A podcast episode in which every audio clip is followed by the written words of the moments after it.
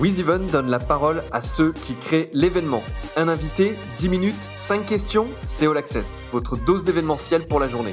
Je suis Pierre-Henri de Ballon, le cofondateur de WizEven.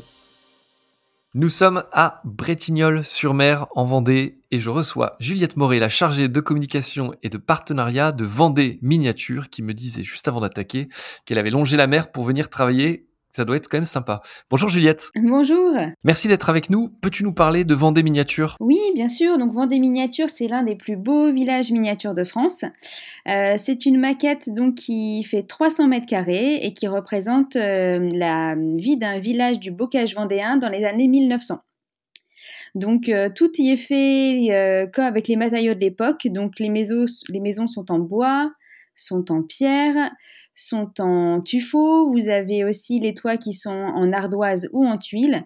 Bref, c'est vraiment une plongée dans, dans les années 1900 et la vie d'autrefois. Alors ce, village, il est au, il est au 1 dixième euh, en termes d'échelle. C'est sur quelle surface? Combien de mètres carrés? Donc il y a 300 mètres carrés de maquette. Ça correspond environ à... Hum, il y a 650 personnages. Et hum, donc on a une église, euh, une gare, on a un vrai petit train qui, qui tourne, hein, euh, un vrai petit train électrique. On a un moulin à vent, euh, voilà. Donc on a, on a vraiment la reproduction d'un village de, de l'époque, comme on pouvait trouver dans nos campagnes vendéennes ou campagnes rurales, en milieu rural. Alors pour se rendre compte, l'église, elle fait quelle taille à peu près? Elle fait 3 mètres de haut et elle pèse environ une tonne. Une tonne, d'accord. Et donc quand on vient visiter, on circule autour de, autour de ces maquettes? Oui, bien sûr. Il y a, donc on a un circuit, c'est un circuit à sens unique qui permet de faire le tour du village, effectivement. Donc euh, on, fait le tour de la maquette. Il faut compter environ une heure, une heure et quart pour, euh, pour faire le tour du village. C'est une maquette qui est animée ou c'est une maquette qui est fixe? Est-ce qu'il y a des lumières qui évoluent au gré du temps? Est-ce qu'il y a des personnages qui bougent, un petit train? Enfin, je, euh, alors 1900 non, pas forcément, mais est-ce qu'il y a des choses qui sont animées ou c'est quelque chose d'assez fixe? Non, il y a des personnages animés, bien sûr. On a hum, grosso modo 650 personnages en tout, et on a un petit tiers qui, qui sont animés. Donc, euh, on peut voir euh, par exemple le, euh, le, le, potier faire, faire, on le voit le tour du potier qui tourne. on voit le, la personne qui, qui, qui fait les l'ébéniste, pareil, qui, qui fait marcher sa machine à bois. Donc, euh, une partie des personnages fonctionnent, effectivement, sont animés. On a aussi tout un jeu de son et lumière qui reproduit en fait le rythme d'une journée, donc avec le coq qui chante le matin, euh, la chouette qui ulule la nuit, et puis vous avez bien sûr les cloches de l'église qui sonnent, euh, le train donc qui fait de la vapeur et qui tourne tout autour du village. On a vraiment une, ambiance de une ambiance de fête aussi, puisqu'on a la reproduction d'un mariage vendéen le mariage vendéen est assez euh, atypique puisqu'il y a l'histoire de la, la, fameuse danse de la brioche. Je ne sais pas si, si tu connais, mais c'est une tradition vendéenne.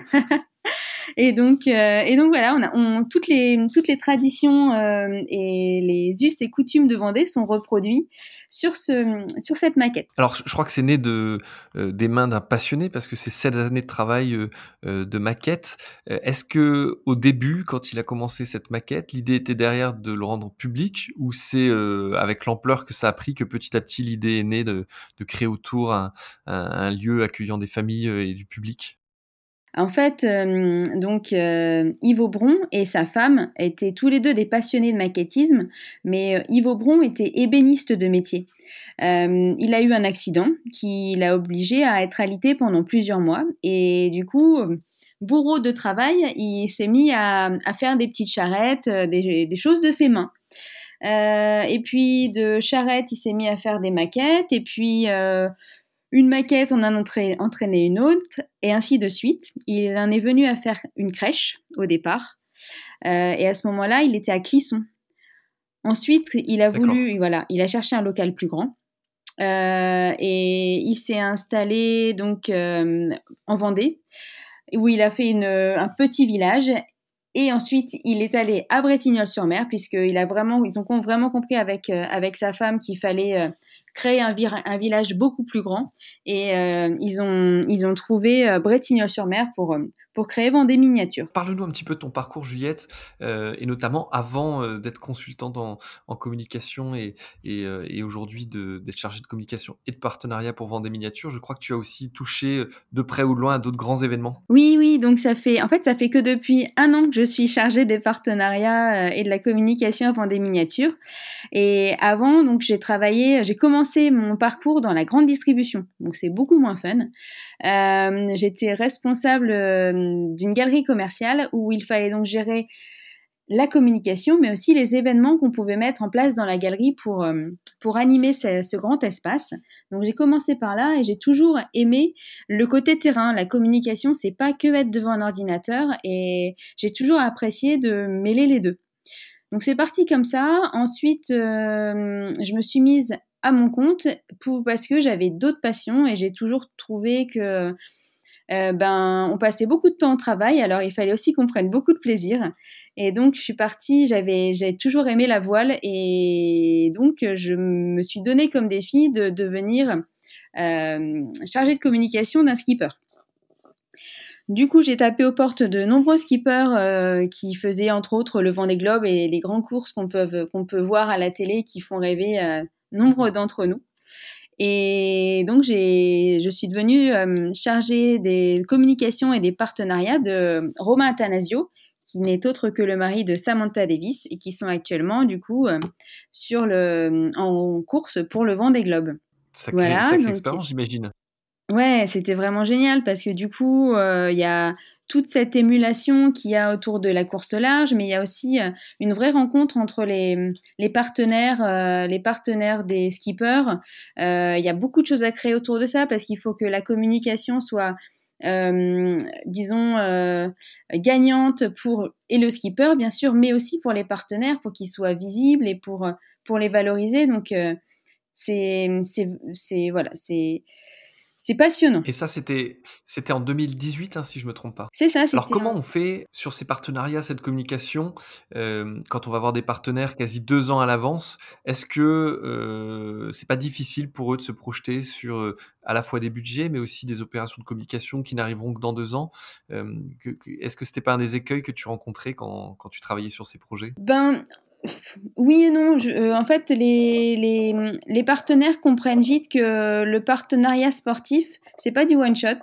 Euh, et c'est du long terme. Donc, euh, évidemment, ben, pour bien travailler, pour bien communiquer, il faut prendre son temps.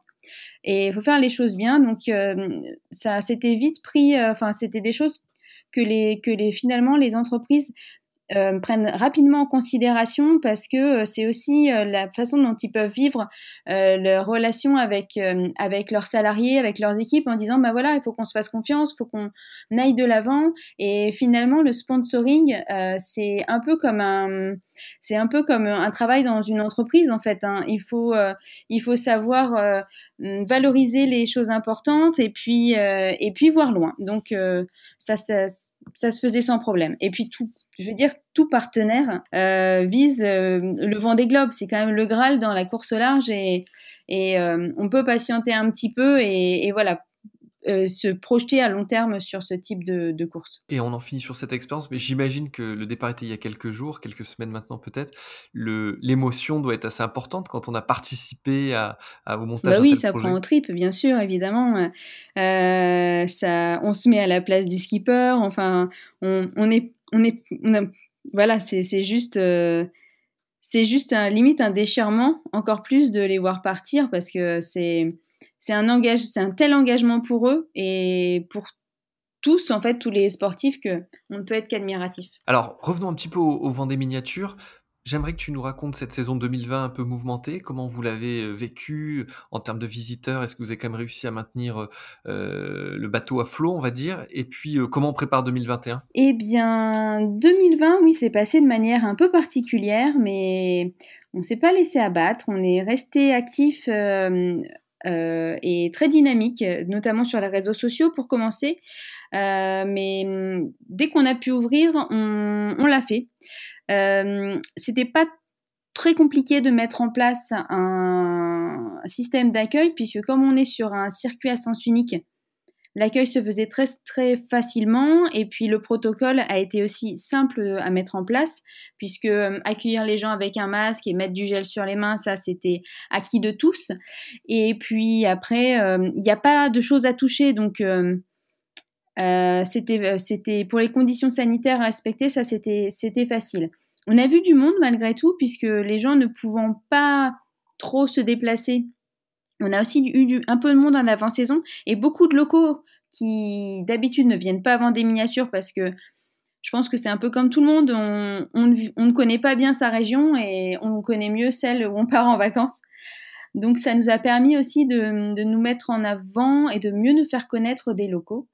Et après, on a aussi beaucoup, beaucoup utilisé le digital euh, pour le, ben, le Google Ads, etc., les Facebook Ads, pour, euh, pour booster tout ça et pour, euh, pour pouvoir accueillir le plus de monde possible.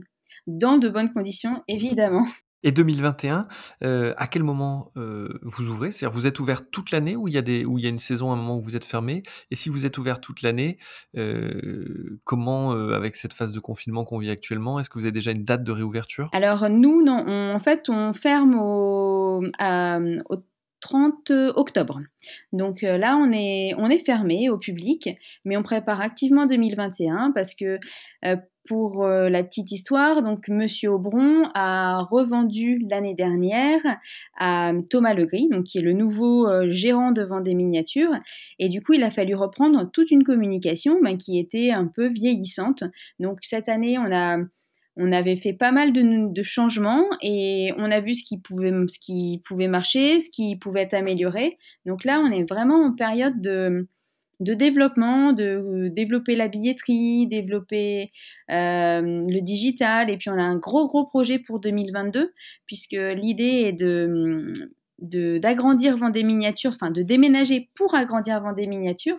Donc on prépare, euh, ben on prépare 2022 aussi activement parce que là ça va être, ça va pas être la même chose. On va doubler la surface de la maquette, puis créer un nouvel univers aussi à côté. Donc euh, euh, on est occupé. De beaux projets. Écoute Juliette, merci beaucoup de nous avoir présenté euh, Vendée Miniature et, euh, et puis les, les, challenges qui vous attendent pour les années à venir et puis cette petite plongée dans ce monde d'aventure avec le Vendée Globe et, et la participation que tu as eue sur, sur le skipper, avec le skipper romain Athanasio. Merci beaucoup, à bientôt. Merci à toi et belle journée.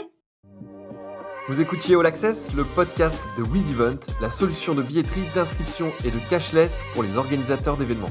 Pour prolonger cet échange, partagez, commentez et notez cet épisode sur vos plateformes préférées. Et pour nous rejoindre, rien de plus simple, media.wizevent.com.